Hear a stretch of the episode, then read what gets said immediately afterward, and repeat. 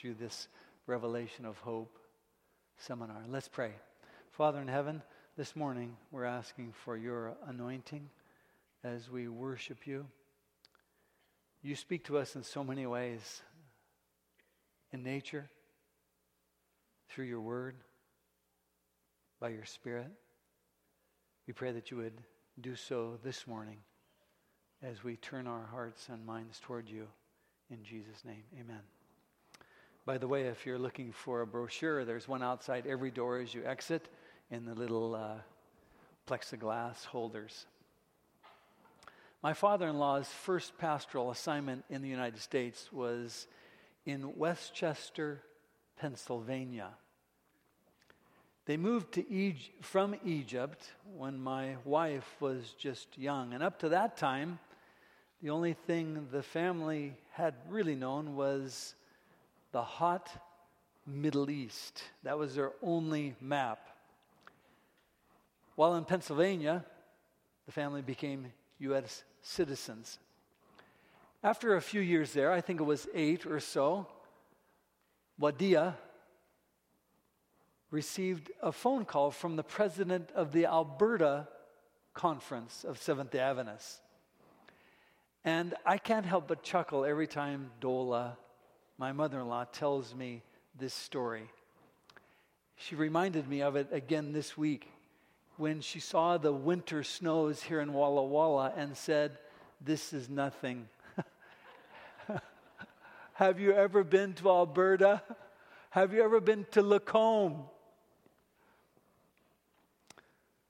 Wadia Wafia's father was invited to become the lead pastor at the Canadian Union College Church. And uh, they had never been to Canada.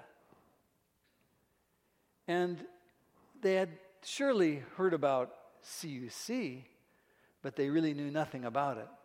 And they had no idea of what winters were like in Alberta. it begins in November and ends in April. and it's measured in sub zero temperatures for weeks on end. Now, Wadia knew how to preach, and he was a good pastor, but he had no idea whatsoever what life would be like in Alberta. We're midstream here in our study of the book of 1 Corinthians. We've been doing it for a few weeks now, and um, we've been probing Paul's words to the church in Corinth, and we've seen the good news that God has for Corinth and for us. Good news of hope in Jesus Christ, good news of salvation through what He's done for us. Last Sabbath, we were introduced for the first time in, in Paul's writing to the church in Corinth to the Holy Spirit. And this Sabbath, we're going to dive deeper into the Spirit, the Spirit of God. And Paul calls having the Spirit of God, he calls that having the mind of Christ. Having the mind of Christ. And having this mind, as I see it, according to Paul, brings discovery and discernment to us as his followers. As Dola told the story, um, while Wadia conversed with the president of the Alberta Conference about the invitation to come to Lacombe to pastor, she asked Dola quietly, Get me a map, get me a map. Where is Alberta? He knew about Canada, but how about Alberta? How about Lacombe? He'd gotten a master's degree here in, in the United States earlier on in life, and he had gotten a PhD while in Pennsylvania. But he had little idea of what awaited him in Lacombe, Alberta. And I kind of feel that way when I read Paul's teaching for the church in Corinth people were struggling there. They thought they were mature, but they had little idea of what Christian maturity really was all about. And they had it was something similar to um, the finer qualities of accumulated snow in the feet and minus 20 degree weather for weeks for those that don't know Alberta weather. Now, Paul had previously admitted that the gospel was difficult for people to understand. We talked about that in earlier times together in our studies. He says it was foolishness to the Greeks. To Greek, a Greek person, no one would worship, no one could worship someone who was crucified, because to be crucified was to be um, a, a sinful and criminal human being. And the gods had no interaction with humankind. It was humans, our, our responsibility to be in contact with them. God doesn't reach down to save sinful human beings, sinful, suffering humans. That's not the Greek idea. It was, it was foolishness to them that the Messiah could have come here to earth and then died on the cross. And Paul also admitted that the gospel was scandalous to the Jews. They couldn't accept it either. Because the cross was an implement of torture, it was reserved for slaves and for criminals, for revolutionaries. And to speak of the Messiah, the anointed one, as someone who was crucified, that was impossible for the Jews. It was an impossible combination of words Messiah, crucified. To be crucified meant that you were under the judgment of Rome, but not just Rome, but also under the judgment of God, condemned by God. Christ meant divine victory. Crucified meant the curse of God and the curse of humans. So to the Jews, it was foolishness and scandalous. But Paul had more to offer than, than that about the good news. He also had something to share about wisdom deep, rich, beautiful wisdom, the wisdom of God. And it was only partially appreciated by these people in Corinth. Notice what he says in 1 Corinthians 2 6 and 7. But we do, however, speak a message of wisdom among the mature, but not the wisdom of this age or the rulers of this age who are coming to nothing. No, we declare God's wisdom, a mystery that has been hidden and that God destined for our glory before time began. Paul is talking about a wisdom that's different than the wisdom that was popular in, in Corinth. It's not the kind that was being peddled by sophists and philosophers.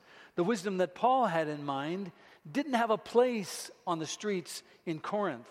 It was like speaking of the sunrise to someone who had been born blind, or it was like talking about winter to a, a native of the Middle East. There was no computing, there was no understanding. Little did they know that the world had been divided in two when Jesus Christ came two ages, two eras, two epochs. There's this age, he talks about that in verse number six in chapter two. This age, the period of history that we inhabit now, here and now, this age, characterized by rebellion and death and despair and ruin. And then there's also the age to come, the time when the one and only true God will rule and reign on earth, over earth, bringing to an end the rule of all the forces that oppose him. There's this age and the age to come. And Paul's point, and the one that would be well for us to recognize as we look into these words from Scripture, is that the age to come has already broken into the age that we're in today. The age to come has already arrived. Jesus' death, his resurrection, his ascension, his ministry now in heaven, in our age, in our time, has broken into our day. The kingdom come has arrived in a sense. As Terry Koch is, has so beautifully, masterfully woven together in our worship service through song this morning, the melody has shifted on earth. And by this kingdom of God coming now today, we have the words of assurance. We have the hope of eternal life. We hear the chords of joy and heaven over the desperate, disparate sounds of loss and pain. The people who conspired together to put Jesus to death, Pilate and Herod, they had no idea.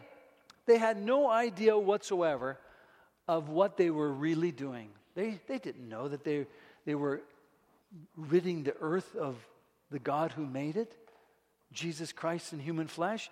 They had oh, no idea. They thought they were just getting rid of a, a troublemaker.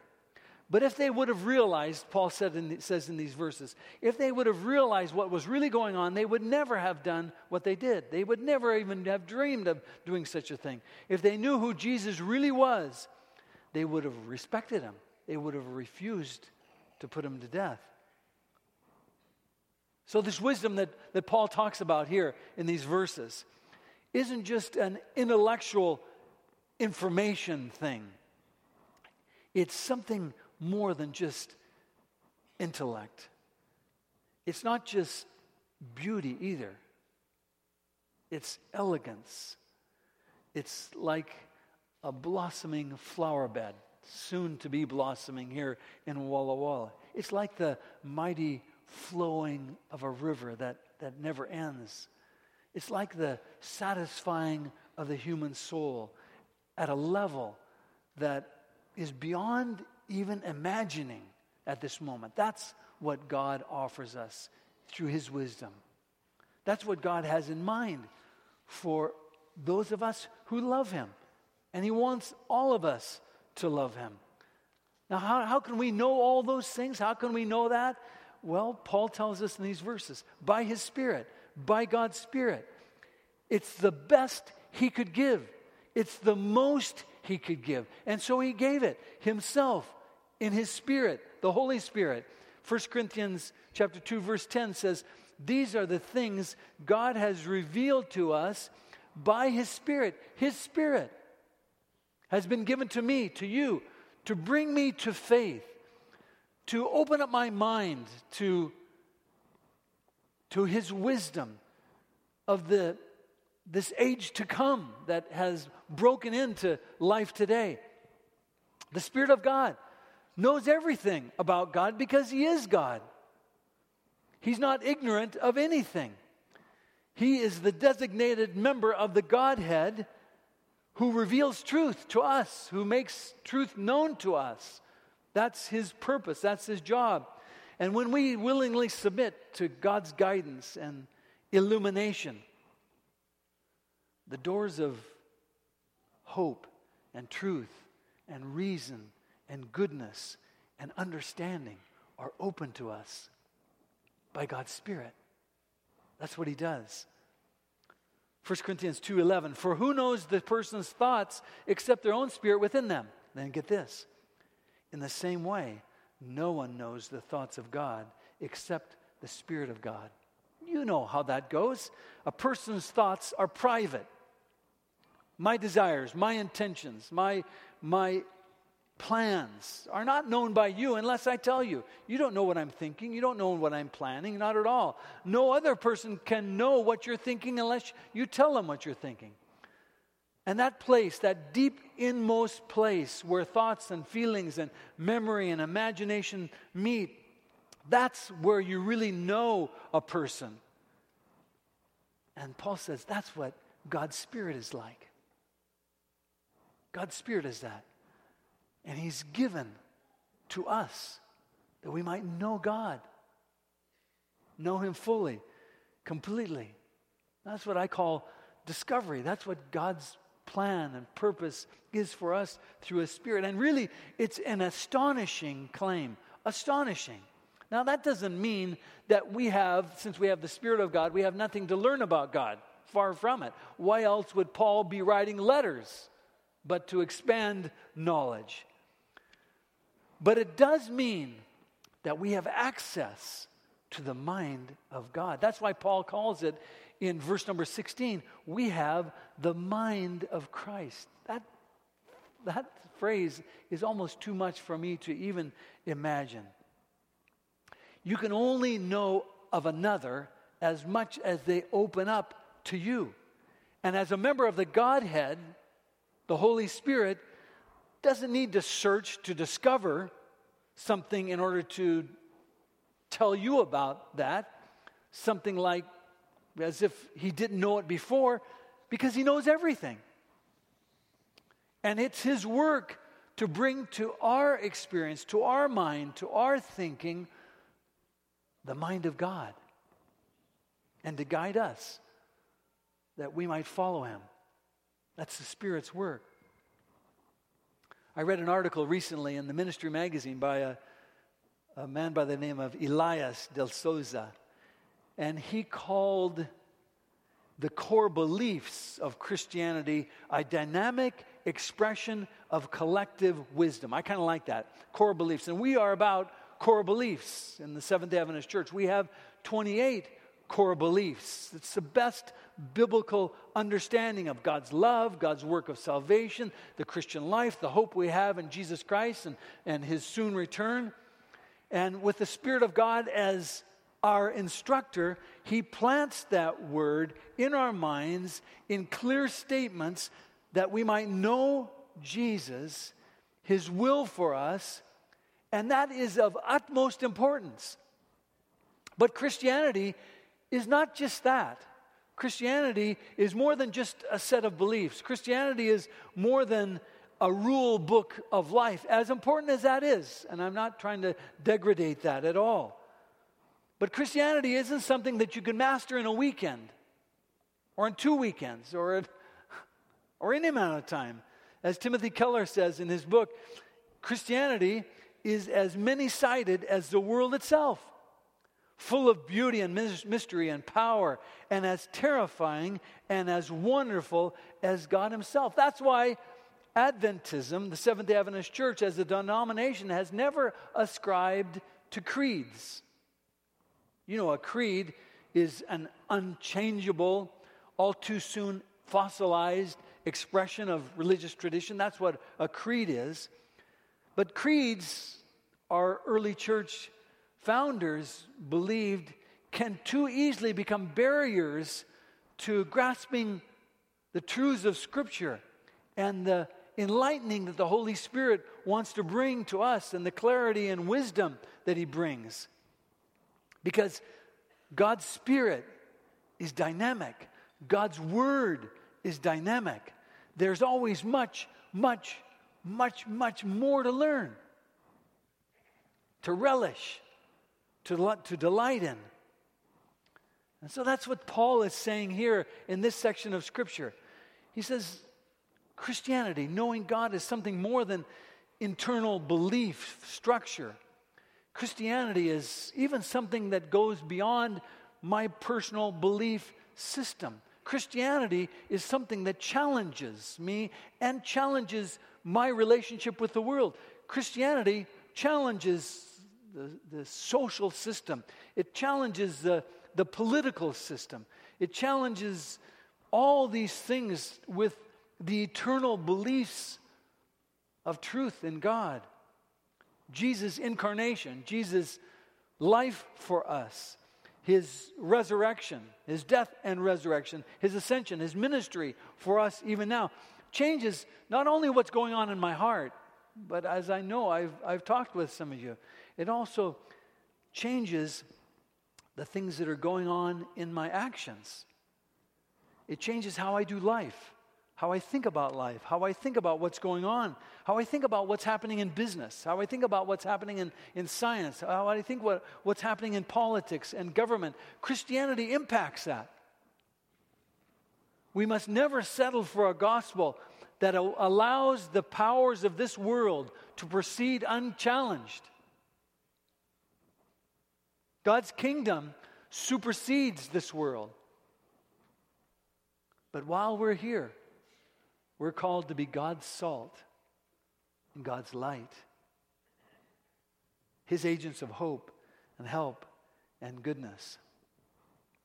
So that's what Paul at first is, is celebrating here in these verses the fact that the Spirit being poured out on believers brings us discovery, discovery of God's goodness, brings us to faith and an opening of our minds to, to wisdom and, and eternal truths and realities. It's, it's not some kind of a secondary power. It's God's own spirit, God's own person that's come to live, abide in us. And there's this continual living, recreating discovery and also a sense of deep, deep discernment. Secondly, that happens. Paul goes on to say that in 1 Corinthians chapter 2 verse 12 and 13. What have we received is not the spirit of the world, but the spirit who's from God, so that we may understand what God has freely given us. This is what we speak, not in words taught by human wisdom, but in words taught by the Spirit, explaining spiritual realities with spirit taught words. I grew up in the dynamic and turbulent 60s. And some of you know that era personally. It was the hippie era, and street drugs during that time, especially at the beginning of that era, were idolized as expanding and enlightening. That's the way people spoke of them. And that lie singed my life, and it burned my older brother and sister. My mom allowed our family, my older brother and sister, and their friends to transform our basement into a psychedelic cave.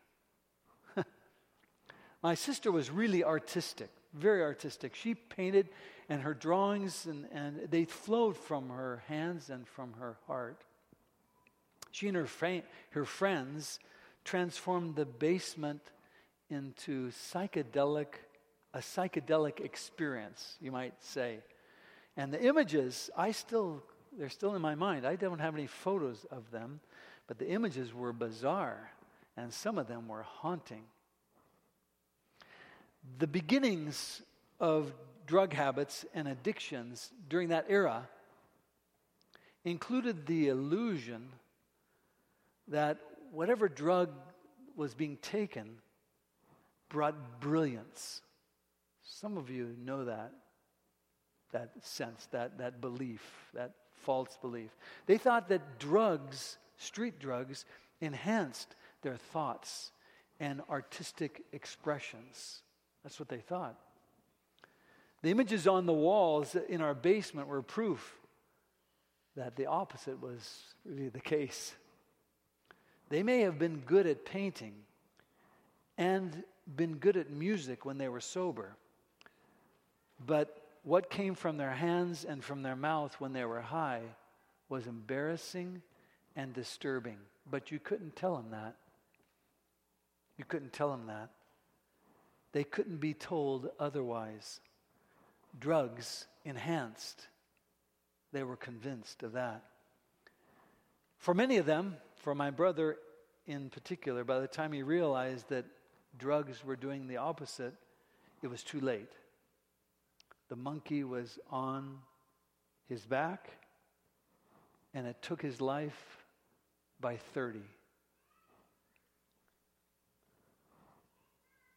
Paul brings his message of wisdom and folly. And this, in comparison to spiritual maturity and immaturity, right down to the believers in Corinth. This is where Corinth was.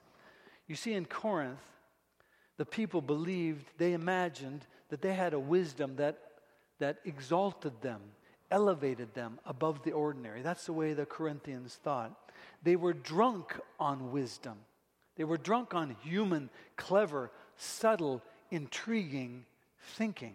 They were drunk on it. In Corinth, the wise people, the sophists, were rock stars. The good ones could present their philosophical views with such ornamental bravado that they could earn a living um, tickling people's fancies with intellectual ideas. And unfortunately, the church in Corinth imagined that they could combine Christian faith with a strong dose of human wisdom or sophistry, as it was called. They thought they could do that. And they thought by that combination they could become some kind of super people. They were wrong. And the more of the drug they took, this drug of human wisdom, the more immature they actually became. 1 Corinthians 2 13 and 14.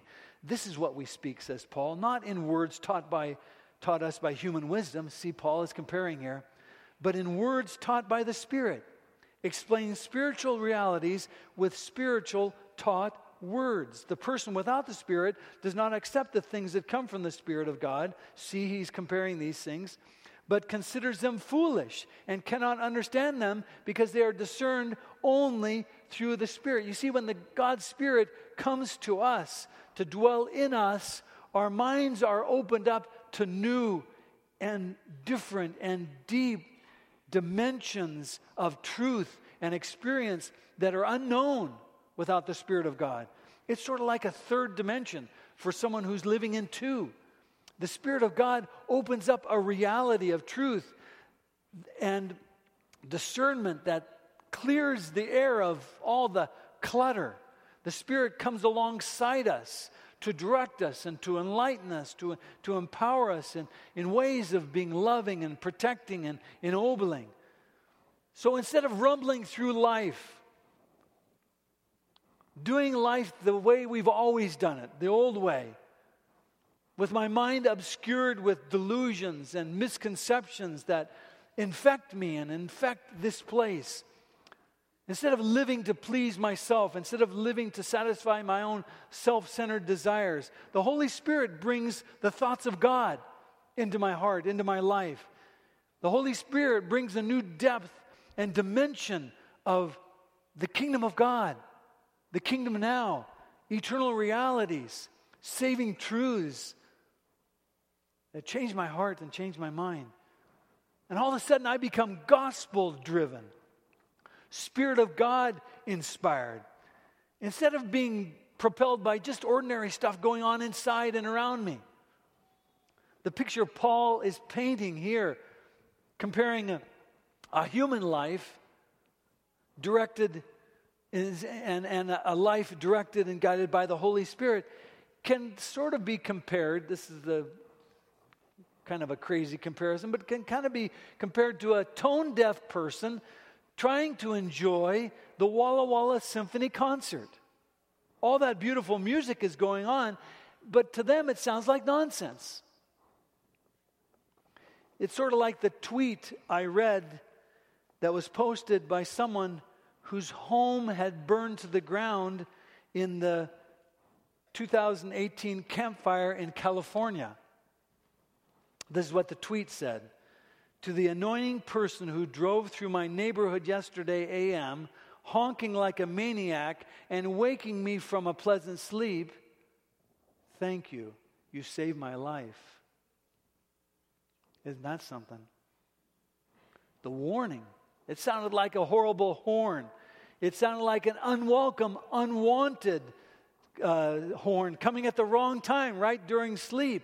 But that's sort of like the Spirit of God honking, a horn warning, alerting me, directing me, guiding me, arousing my interests and my concerns, inspiring me, giving me hope, illuminating dangers that are around me, empowering me to live justly,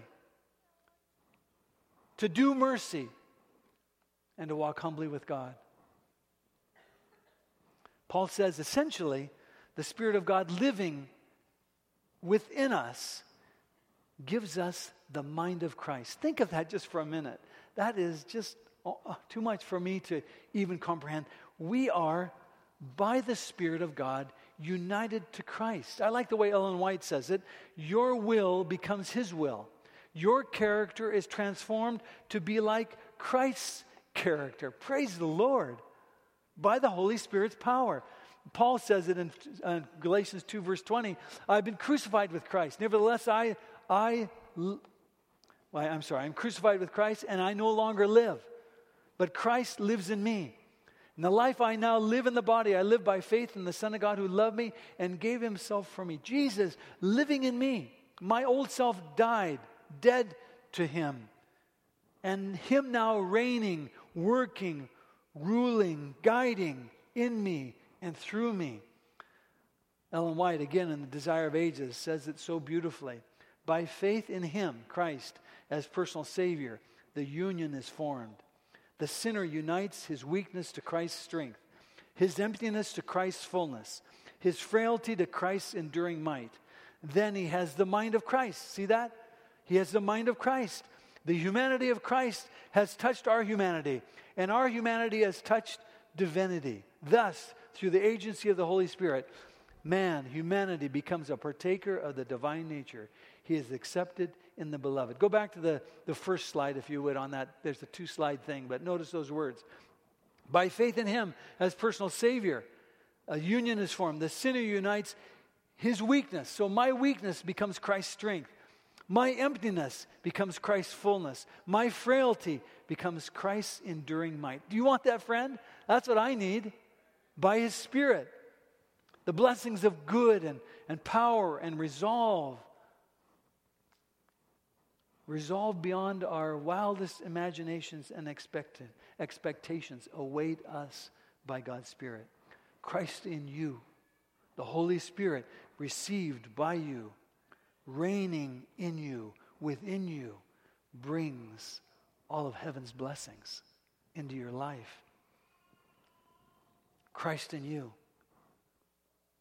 My lethargy is changed to excitement my weakness changed to his strength.